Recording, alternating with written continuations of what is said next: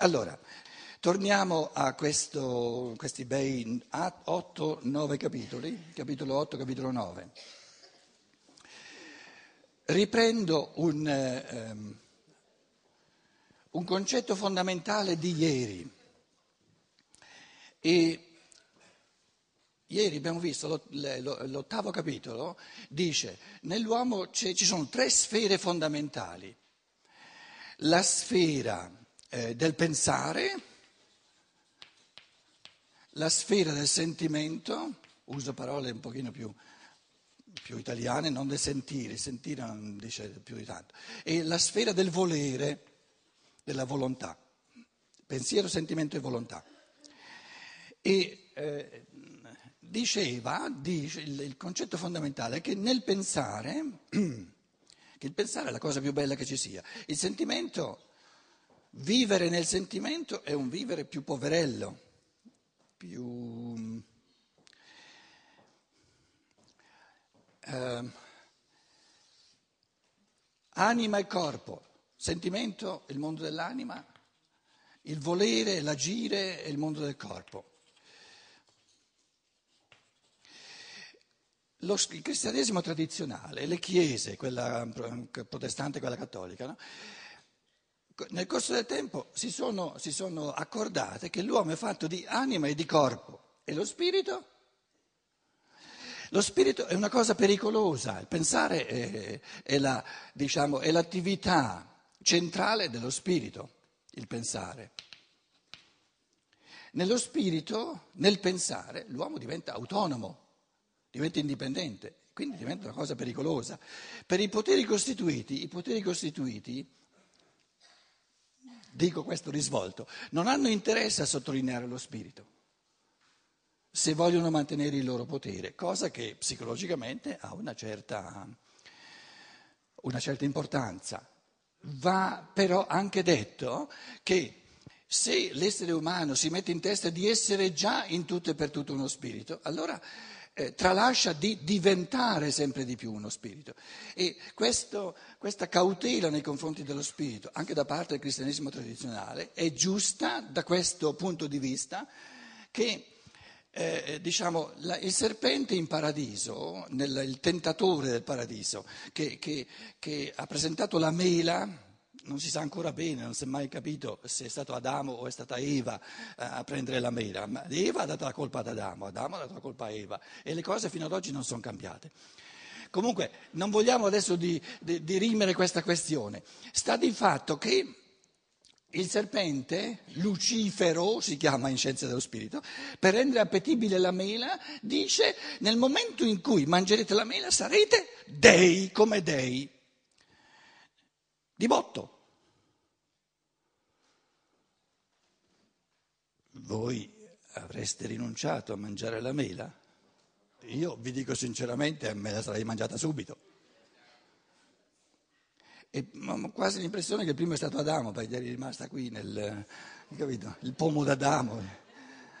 Invece Eva se l'è mandata giù, capito? Eh, l'anima fa più presto.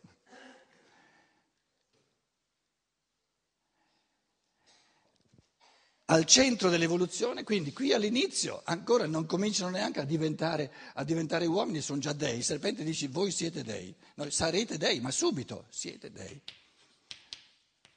Dei, degli dei, con l'accento.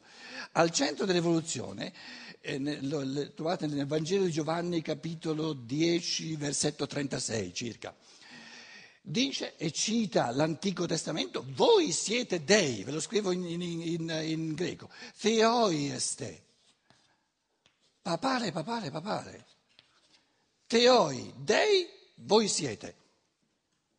C'è nel Vangelo di Giovanni e cita l'Antico Testamento. Allora uno dice, ma eh, allora siamo già stati dei duemila anni, qui siamo nel 2010 addirittura, dopo quello lì l'ha detto duemila anni fa. Eh. Siete tutti dei? A parte le dee qui in sala, naturalmente, no? Che, che effetto vi fa? Allora, la tentazione, le, le, l'abbindolamento sta nel mettersi in testa di essere già arrivati. E quello è un errore grosso, una, una grossa illusione. L'altro estremo è no, l'uomo non c'ha nulla di divino neanche potenzialmente. Allora, tra questi due estremi, del tutto, sono già tutto divinizzato e del nulla non ho neanche la capacità, non posso neanche cominciare perché no.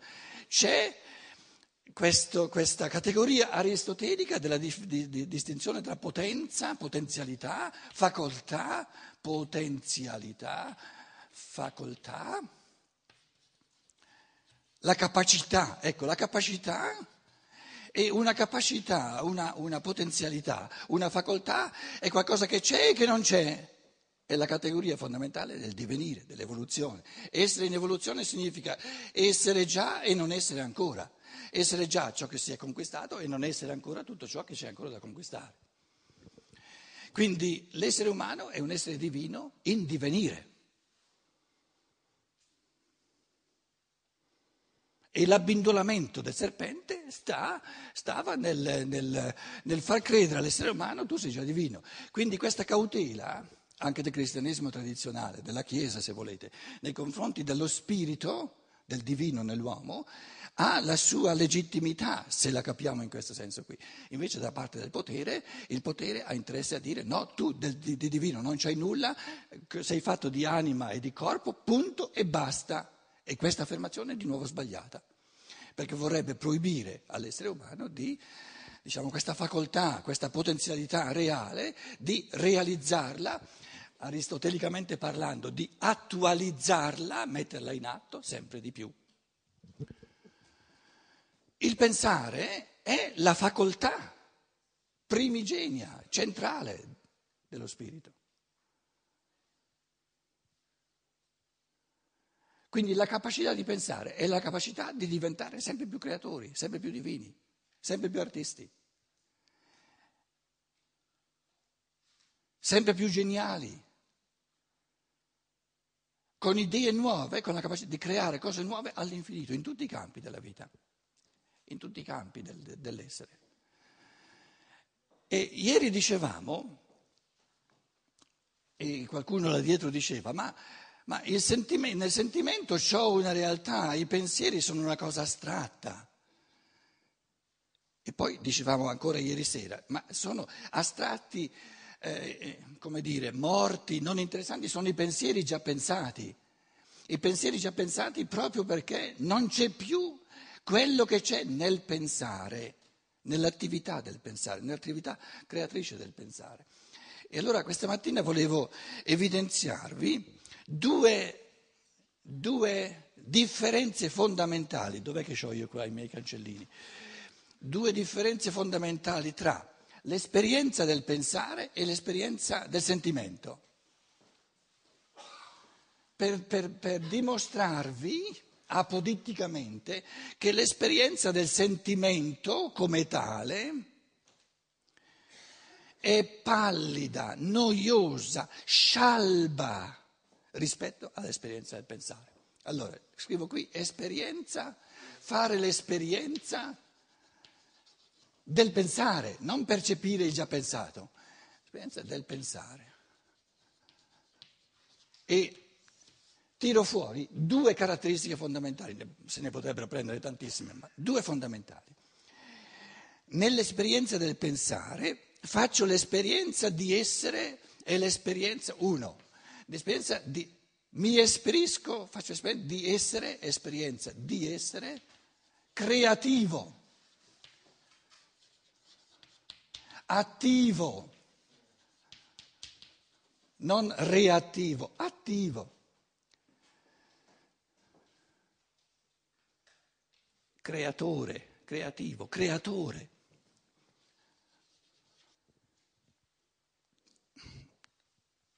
Sforno, creo, concepisco, partorisco, concepisco e partorisco concetti sempre nuovi e li creo io. Ogni attività artistica, ogni attività artistica creatrice non è un'esperienza del sentimento, ma è ciò che si sente pensando. Quindi ogni attività artistica è un'esperienza del pensare.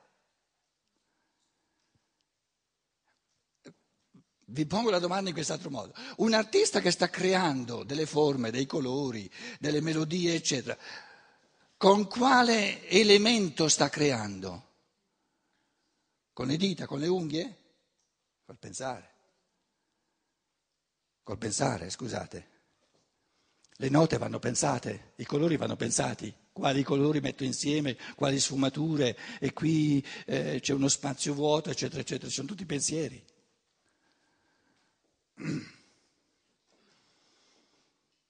Il direttore d'orchestra che dice no, quelli là i bassi adesso sono un po' troppo, un po troppo forti nel contesto insieme. Sono un po' troppo forti, cos'è? Un pensiero?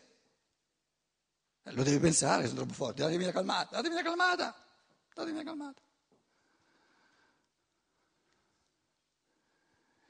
Beethoven, diventato sordo, che continua a dirigere.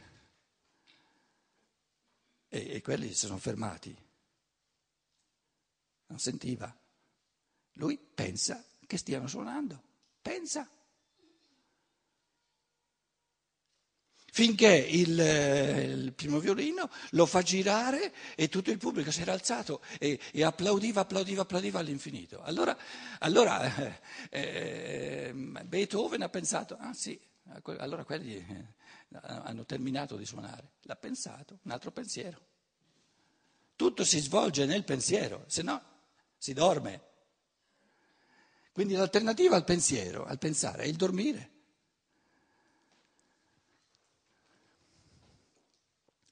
Secondo, un secondo aspetto, faccio l'esperienza di entrare in comunione, di entrare in comunione, quindi in comunione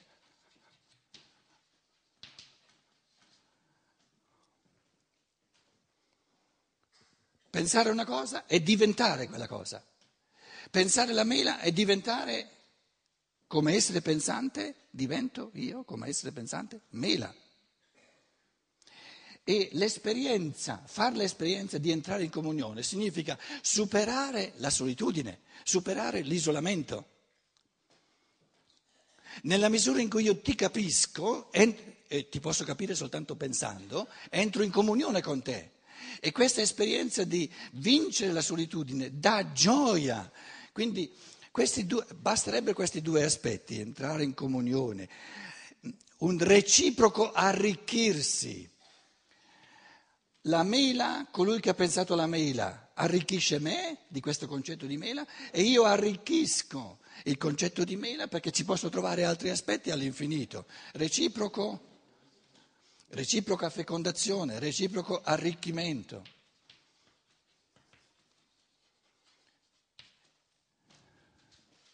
Quindi l'esperienza del pensare è, diciamo, l'esperienza somma della gioia e dell'amore.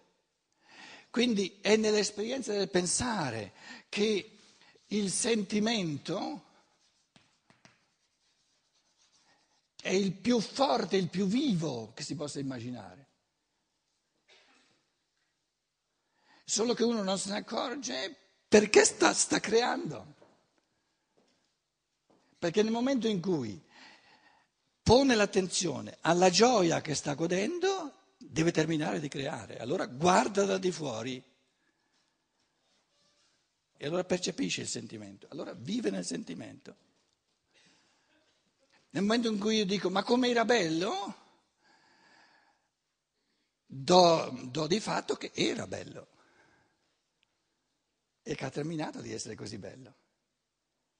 Mentre suono, mentre penso, mentre suono pensando, mentre penso non posso dire come era bello. E proprio perché c'è nel pensare stesso, diciamo, la, la, la, la densità più profonda del sentimento, quando mi tiro fuori mi appare come la cosa più morta, più scialba possibile, perché sono fuori, sono uscito fuori.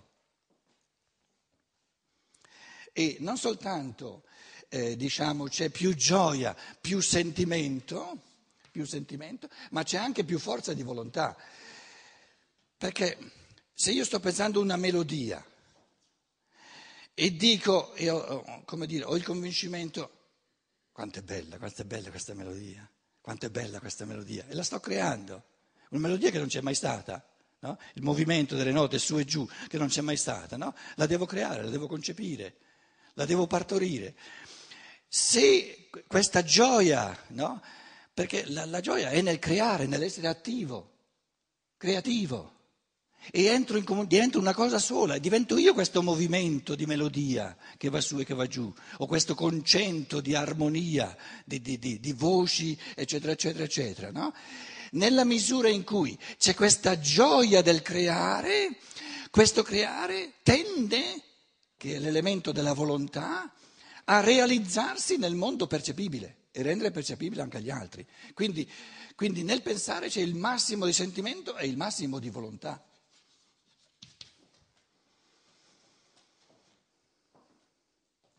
Dai, dai, dai, che la scrivo, pianoforte. La scrivo, la scrivo, la scrivo, la scrivo. Cos'è questo amore primigenio? Forza di volontà, si vuol realizzare, la vuol realizzare e sfocia nell'azione. Quindi ciò che noi chiamiamo il pensare, però non i concetti già pensati, il pensare come attività creatrice, che è l'essenza di ogni processo di creazione, è al contempo, non, sol, non è soltanto pensare, è al contempo la sfera più, più intensa del sentimento e la sfera più forte delle, della, della volontà. Questo che voleva dire settimo, l'ottavo capitolo. Adesso cancello e, guardiamo un pochino l'esperienza del, sentimento, del, sen, del sentimento.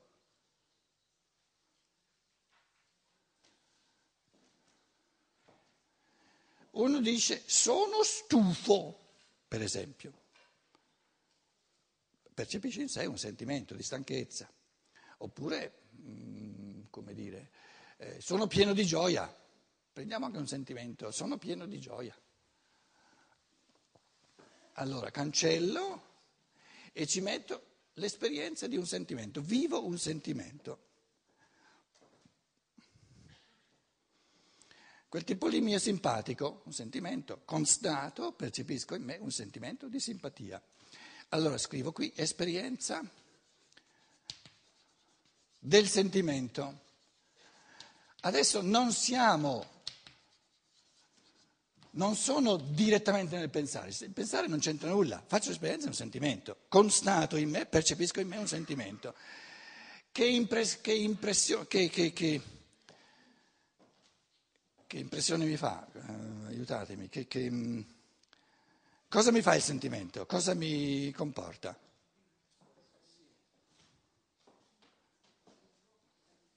Prima dicevo le stesse due caratteristiche. Prima dicevo nel pensare, nell'esperienza pensare sono attivo, creatore. Il sentimento sono passivo. Il sentimento lo constato. E, mi tocca prenderlo così com'è. Sono passivo.